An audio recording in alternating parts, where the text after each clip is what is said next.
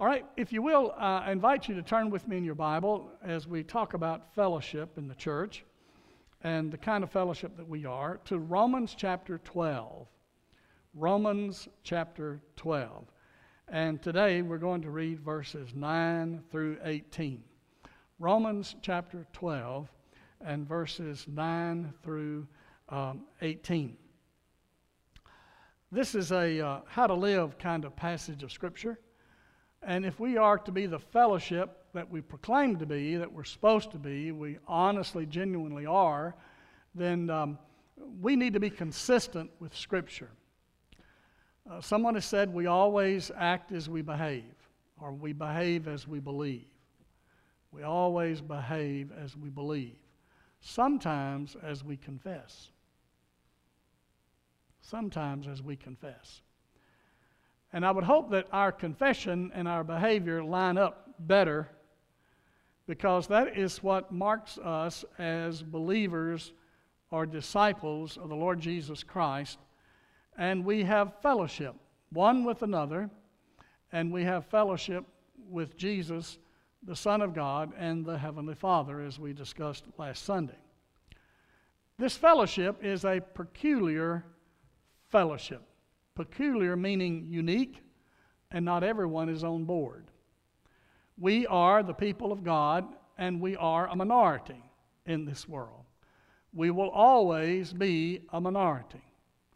There's a lot of money being spent on the culture wars that we will never win. Our winning comes through the proclamation of the gospel of Jesus Christ. Anytime we can share the gospel with someone, it's a win. If they will simply hear the gospel, it's up to them to decide if they want to respond. But it's a win on our part if we share the good news of Jesus Christ and they can hear it simply, hear it plainly, and then it's up to them to respond. So we are a church which is a peculiar fellowship, a unique fellowship of the people of God. In the beginning of Romans chapter 12, Paul writes, I urge you, brethren, by the mercies of God, to present your bodies a living and holy sacrifice, acceptable to God, which is your spiritual service of worship. That makes us peculiar. We are the only people that do that. The rest of the world is trying to be served. We, on the other hand, are trying to serve. We are the peculiar ones because we are giving of ourselves to the betterment of others, for the good of others, for the cause of the gospel of Jesus Christ. The rest of the world is in it for me. What's in it for me? How do I benefit? What can it do for me? So often I hear about the Association of Baptists, and we have a great association here at Salem Association. Our annual meeting was last week, last weekend on a Sunday evening, and uh, Buck Grove served an awesome barbecue, by the way, and uh, they are to be commended uh, for a delicious meal. Um, but someone uh, raised the issue that they hear in their church from time to time, and it goes something like this What's in the association for me? What's in the association for me? Well, folks, that's the world's view of how to live life. But we are peculiar people. We live the mind of Christ. We have the mind of Christ. And it is the mind of Christ to serve others. It is the mind of Christ to be self sacrificing. It is the mind of Christ to give one's life in service to other people. And that's what makes us peculiar. That's what makes us different. Peter wrote in his book, uh, or his letter, that we are to be a peculiar nation, a royal priesthood, a people for God's own purpose. And so we live in this peculiarity. We are not like everyone else. The question is do we let the world interfere with our purpose and our values in such a way that we reflect the values of the world rather than the values of Christ? And if our life is lived in such a way that people can't tell the difference between how we live and how the world lives, they will never come to understand the power of the gospel of Jesus Christ. It is the gospel that changes us. It is the good news of the death, the burial, and resurrection of Jesus Christ that transforms us to be this peculiar kind of people. So, how are we to behave? It begins in verse uh, chapter 12, it begins in verse 9. And uh, I'll read through it, and then I want to go through it kind of slowly as we look at these behaviors of a peculiar people. Let love be without hypocrisy. Abhor what is evil, cling to what is good. Be devoted to one another in brotherly love, give preference to one another in honor. Not lagging behind, excuse me, not lagging behind in diligence, fervent in spirit and serving the Lord. Rejoicing in hope, persevering in tribulation, devoted to prayer. Contributing to the needs of the saints, practicing hospitality, blessing those who persecute you, bless and do not curse. Rejoice with those who rejoice, and weep with those who weep. Be of the same mind toward one another. Do not be haughty in mind, but associate with the lowly. Do not be wise in your own estimation. Never pay back evil for evil to anyone. Respect what is right in the sight of all men. If possible, so far as it depends on you, be at peace with all people as we begin this peculiarity of Christian people, we have identified here some behaviors that set us apart from the world. Number one, in verse 9, let love be genuine. There are 13 that are listed here that I'd like to go through today. Let love be genuine, meaning without hypocrisy. Hypocritic or hypocritical is where we get the word from hypocrisy, and it means that we wear a mask. It means that what we show on the outside is not necessarily who we are on the inside. And so to be hypocritical is to be two faced. Two faced. A person that loves genuinely is a wholehearted kind of person who has their love for God intact in such a way that they can love others truly. And so we can love others wholeheartedly. We can love others genuinely.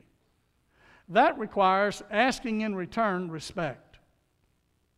Anytime you are loving another person, you have the right to be respected. You do not have the right to be abused.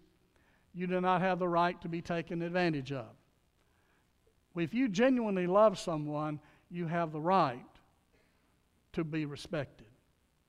This kind of genuine love is the genuine love that Jesus had for his fellow man as well, and taught us to have for each other as well. Let love be genuine. Let it be without two faced, wearing a mask kind of hypocrisy, but rather let it be real and let it be genuine. True love will hate what is evil and cling to what is good. Now, the word for cling here is where we get the word collagen. It's a, it's a science name where the, where the fabric of the muscle is attached to the bone. It clings to the bone. The muscle clings to, to the bone. That's called the collagen. We are to cling in that same way to what is good. To cling to what is good, you first have to be able to identify what is good, what is moral, what is right, what is honorable. And that's why Paul says in Philippians if there be any excellence, if there be any beauty, if there be anything of moral value, let your mind dwell on these things. I had a preacher in our church one time uh, who served in the FBI when he was a college student. Now, when he served in the FBI, he served in Washington, D.C. Come to find out, what he did in the FBI was uh, he matched um, fi- fingerprints and that was his job. Now, we had another guy in our church that did the same thing. He said, That's the most boring job you've ever had in your life. But when the preacher uh, described this job he had, he said, When I worked for the FBI, well, you just had the idea this guy had a had a had a you know nine millimeter and a, and a, you know he was carrying and and he had a trench coat on and he had a hat you know that nobody could identify him with. He was one of those kind of guys. No, he was looking at fingerprints. And the lesson he taught us was you don't learn how to recognize false fingerprints by studying bad fingerprints. You learn false print fingerprints by studying genuine, authentic fingerprints. And when a false one steps in, he said, you can identify it just like that. Some of you work at a bank, uh, some of you work in, in the public, and, and you can recognize a false $50 bill. You can recognize a false $20 bill as, as it comes your way because you've been using the genuine or the right one. And when someone tries to sneak in a false one, you, you recognize it. You recognize it. Uh, so I worked in a pawn shop uh, for about a year and a half, and um, uh, people would bring in glass uh, rings that were not, uh, we call them zircon, made of zirconia, and uh, we call them zircons.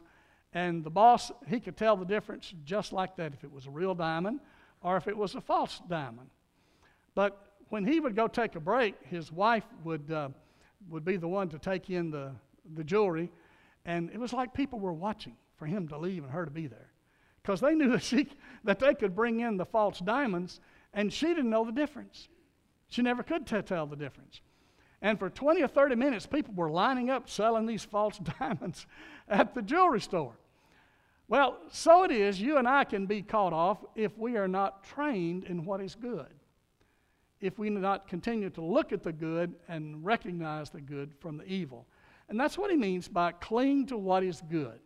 Be able to recognize what is wholesome, able to recognize what is right. Here's a word for that Write this word down discernment. Discernment is missing in the church now more than ever before. It's as if we don't have our spiritual antennas up, and people are sneaking in behaviors that do not honor the Lord, but the world says it's okay. The world says it's all right. The Bible says it's not okay. It's not right. And, folks, when we talk about what is right and wrong, we need to remember that the God we serve, who makes us peculiar, is a God of righteousness. God is always right. God is always in the right. And God is seeing to it that the right gets done. That's the righteousness of God. And as we walk close to Jesus Christ and live this Christian life, we will recognize authentic love, or we will also recognize when someone is trying to use us or abuse us. But no one who says they love you has the right to use you or abuse you. Let love be without, without hypocrisy, abhor what is evil, and cling to what is good. I really think we need to learn to hate what God hates and love what God loves. God always loves the sinner because he loves me. But God hates my sin. My sin is offensive to God. I am an enemy of God because of my sin. And I thank God that through Jesus Christ and the mercy and the grace of God shown at the cross, I have been forgiven of my sin. I have been washed clean of my sin.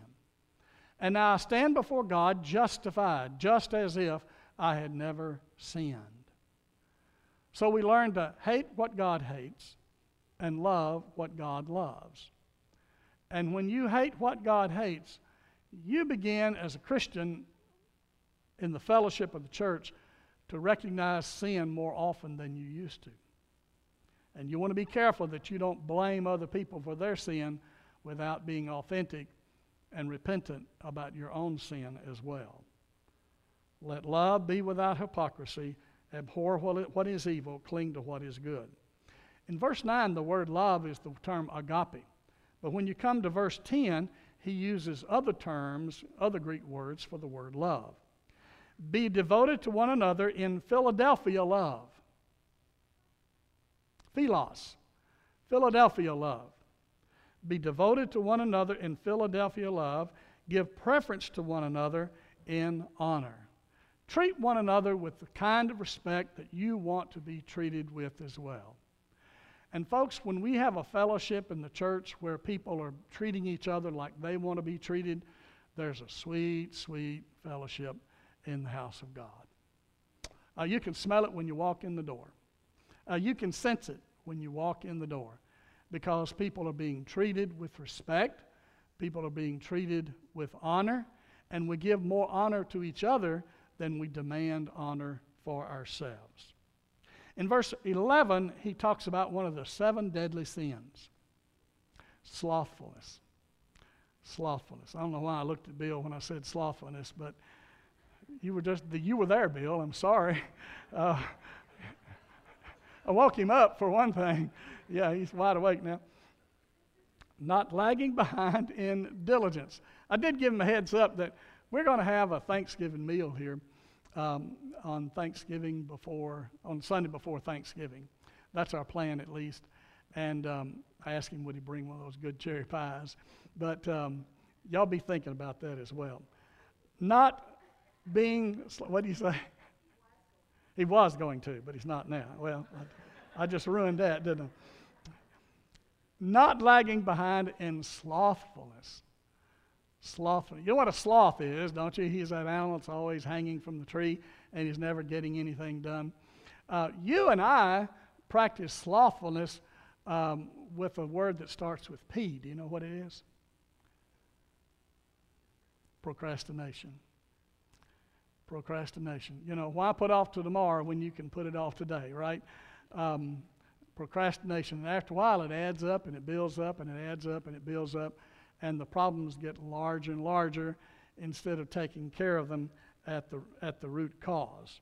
So do not be caught in slothfulness or procrastination, but instead be fervent in spirit. Be fervent in spirit. Now, folks, it takes a lot of fellowship to get things done here at Ekron Baptist Church. And I've noticed among you, those of you who are absolutely doing your best to get things done here. And my hat's off to you, salute to you. Uh, you're willing to serve, you're willing to prepare things. Uh, I called Darlene during the week. I said, Darlene, uh, looks like we're going to get to baptize Easton Sunday. Uh, can you have the baptistry ready? No problem no problem. And it's warm, and it doesn't have ice in it, like Richard said, but uh, it's warm, it's ready to go. Uh, no problem, no problem, no problem. And I've asked that many times of many of you for other things, and you're just anxious to get the job done. That says a lot about the fellowship of this church. You want to get things done. And I noticed something else. Uh, in churches like Louisville, uh, Kentucky, people don't know how to do anything. They don't know how to fix anything.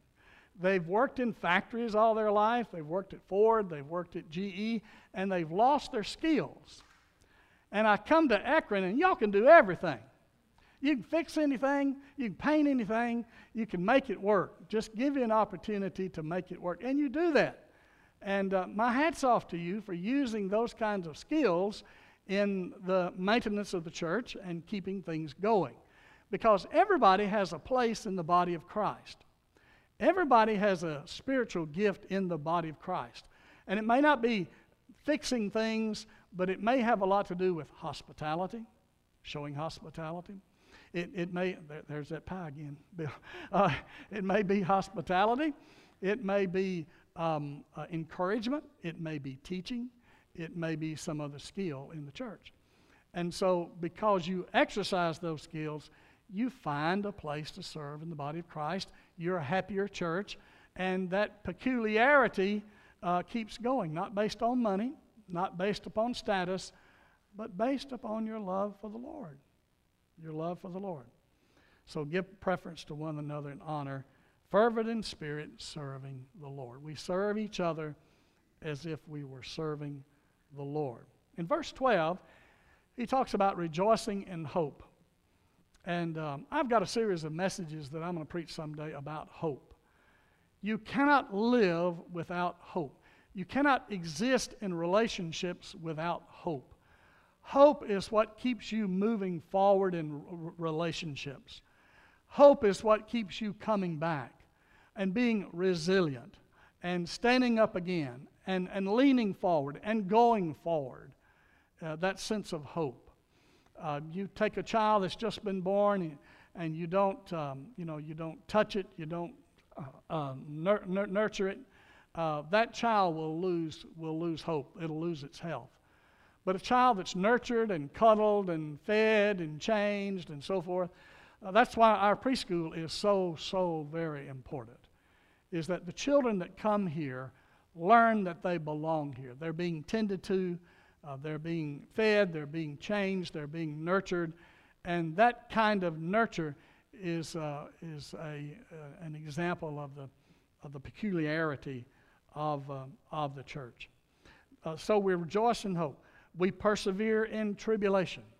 Paul said we're knocked down, but we're not knocked out. Uh, we're, we're knocked down, but we're not knocked out. We have a resilience that allows us to persevere in tribulation. And tribulation for the church is growing and will continue to grow. I do not see it seeing it fade away. I see it growing. And uh, we had a taste of that during COVID, and there's going to be more of that to come. And I think God's stirring the church. I think God is stirring the church. Are you in? Are you all the way in? Or are you playing church? Are you playing church? And those who are all in will persevere in tribulation times. Those who are not all in will fall away. And that kind of Holy Spirit um, work in the church, challenging the people of God, took place in the first century, and it will continue to take place as long as we are here. Also in verse 12, devoted to prayer. Devoted to prayer. It is by praying that God works. When we work, we work. But when we pray, God works. In verse 13, he begins to talk about contributing to the needs of the saints. And he has a particular collection in mind. He's going to tell the church of Corinth to lay aside every week an amount of money so that when he arrives, he'll be able to take this collection back to Jerusalem uh, to feed those who were in the famine who were the first church, the Jews. And to show that kind of love to a people who didn't want the Gentiles there to start with, you see, this book is written to the Gentiles. And Paul is saying to the Gentiles, we want to be uh, Christ like and take care of the needs of the saints back in Jerusalem, even though they didn't want us to be saved. He said, We're going to feed them anyway. And that's what they did. And that kind of love is the kind of fellowship that Paul was writing to here in this passage of Scripture. So, contributing to the needs of the saints and practicing hosp- uh, hosp- hospitality. In verse 14, bless those who persecute you, bless and do not curse. Leave room for the vengeance of God. Leave room for the judgment of God. Be the one to go the extra mile. Be the one to give a little extra, and you'll find that your neighbor uh, will change at the same time. Uh, bless those who bless you, and do not curse. In verse 15, rejoice with those who rejoice, and weep with those who weep. A church of, of uh, fellowship will be a church of compassion. And this kind of compassion allows all of us to feel together uh, the sorrows in the church and the rejoicings and the celebrations in the church as well. Um, I enjoy uh, a, a, good wedding. Uh, being at a wedding, uh, the only reason I go to weddings is to eat the wedding cake. There's no wedding cake, we haven't had a wedding. I just mark it off. But uh, we ought to have good, a good wedding cake. And um, when you are celebrating with someone who is weeping, uh, how do we minister? Banana pudding, banana pudding. And so, you know, we as Baptists have got that reputation of ministering to those who weep with the banana pudding and celebrating with those who are celebrating with uh, some good wedding cake. We, we're going to eat both ways, seems like. And, um, but hey, sharing around the table of God is a picture of the resurrection to come. There's going to be a marriage supper of the Lamb. And what do you do at marriage suppers of the Lamb? You eat. You eat. I told somebody when I pass away, when I pass away, I want you to bury me and then go back to the church and eat fried chicken and uh, potato salad and some cornbread. That's what I want you to do. Because that's what I'm going to be doing in heaven. I'm going to be at the marriage supper of the Lamb. Blessed are those who are invited to the marriage supper of the Lamb. And uh, we're going to be rejoicing in God's holy heaven. I want to tell you that hope of being together around the table of God has ministered to Linda and I more in the last year than anything else. Just the hope that number one, we're going to be together again, and number two, we're going to do fun things together again. And we're going to, part of that fun thing to, to do together again is rejoice around the table of God. And then we're going to close out in verse 16 to 18. Be of the same mind toward one another. There's the fellowship. There's where you get the term koinonia. He is calling us to unity, but not uniformity. I thank God that everybody doesn't have to be like me. Uh, we were talking about living in Louisville a while ago, and we were talking about uh, one of the best kept secrets of uh, Jefferson County is Okolona. And there's a, there's a lot of um, multi races in that, that county. And I enjoy that. I really do. I enjoy that. And to have that multifaceted racial uh, uh, community there, um, I have learned to embrace that because those who are going to be in heaven are not going to be of one race. We're going to be all the people of God that are saved from all around the world. And we might as well get along with each other down here uh, if we're going to get along in God's holy heaven as well. So be of the same mind toward one another. Do not be haughty, but associate with the lowly. Do not be wise in your own estimation. Never pay back evil for evil to anyone and respect what is right in the sight of all men. And then we'll close in verse 18. If possible, this verse has come to mean so much to me. I have spent 50 years pastoring churches trying to fix people. And the Bible never told me I have to fix everybody. And here's what it says If possible, so far as it depends on you, you know, you've got to do your part in getting along with people, be at peace with all men. Now, there's reconciliation and there's peacemaking. The two are a little different. Uh, reconciliation is the idea of bringing people back together with some new level of uh, friendship and relationship with, with, with each other.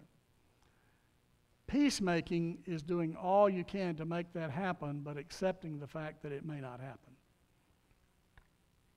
Not everybody wants to hug and make up. Not everybody's ready to do that. And um, Linda and I went through an experience in our church in Louisville that took a lot out of us. And we were trying to be reconcilers, and the people we were trying to reconcile with didn't want it. And the, the whole issue changed when we decided to be peacemakers. And so we decided, in fact, I had to tell this family, I can't be your pastor anymore. Can you imagine me being that bold with somebody? I said, We have been hurt so much, I cannot be your pastor in, anymore. Now, you're welcome to come to church here, but I just can't be your pastor anymore. I will not be your pastor. We have other staff members, we have other staff pastors, we have a slew of deacons they're ready to m- minister to you, but we're going to be peacemakers. And we decided that it was okay in trying to be a peacemaker. We decided it was okay to exist in the same building without shaking each other's hand and hugging necks all the time. And folks, it worked. It took the pressure off of both of us. the kids grew up to be, uh, well, they just excelled in everything. One's got a PhD, and the other's fixing to get a, a PhD from college. Uh, they're succeeding, and we're glad they are succeeding. But I think, had we not taken the stand of peacemaking as opposed to reconciliation, reconciliation is the hope that you can have some new level of relationship going forward. And not everybody wants that. And that's why he says here, as long as it depends on you. You see, you may be doing all you can do to be a peacemaker, but the other person doesn't want any more of you. Let them go. You are not the only other person in their life. You are not their Savior. Jesus is their Savior. Jesus is their Lord. And you've done all that you can do. Let the Holy Spirit and let Jesus do the rest. If you follow that logic, would you just say, will you shake your head like this? Nobody's shaking their head. Let me do it again. Uh, the difference between reconciliation and peacemaking is that reconciliation is trying to get people back together at some new level of cooperation. Not everybody wants that. But I can still be a peacemaker as it depends upon me to do whatever I can and let them choose who they want to be their next pastor or their next best friend or whatever. But I do not hold the past against them. That's what it means to make peace. I let go of the offense that happened, and I do not hold it against them any longer. Now, if that makes sense, shake your head like this. Okay, good. I got a few shaking their heads. That's good. Today, we are going to open the doors of the church for you to make your decision to give your life to Jesus Christ. And if you're ready to do that, I invite you to come. I want you to come stand right up here, be seated on the first pew, and we'll pray that prayer with you as you invite Jesus into your life for him to be your Lord and for him to be your Savior. If you desire to unite with our church from a sister church of like faith and order, we invite you to come as well. We will receive you. I invite you to stand together, if you will. Let's bow our heads together.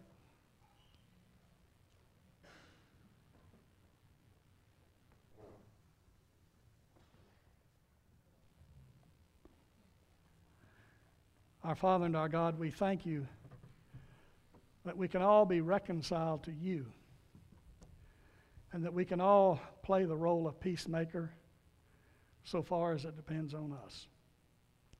But we all have our limits, Lord. We're not the Son of God. Only you are the Lord of the church. Only you are the Holy Spirit in our life. And so, Father, help us never to hold back a wrong that has happened, but instead bless those who have cursed us, to be a person of hospitality, to be the kind of person that Jesus was to everyone that he met. It is impossible for us to do this alone. We're like the hose of conduit, and you're the living water that flows through us. May we simply be the vessel that offers this kind of love. May our love be genuine. May our love be transforming. May our love be real. We pray this in Jesus' name. Amen. You've been listening to the Sunday morning worship service of the Ekron Baptist Church. You too can accept the eternal life offered by Jesus Christ. First, admit that you are a sinner then believe that Jesus Christ can forgive you of your sins and ask Him to come into your heart and change your life. Then confess your faith in Jesus Christ as your Savior and Lord. If you've made this decision today, write to us at the Ekron Baptist Church, 2775 Hayesville Road, Ekron, Kentucky 40117. If you're looking for a church home, we invite you to be a part of our growing family with programs and Bible studies for all ages. Join us next Sunday at 11 a.m. for morning worship from the Ekron Baptist Church. Until that time, may God bless.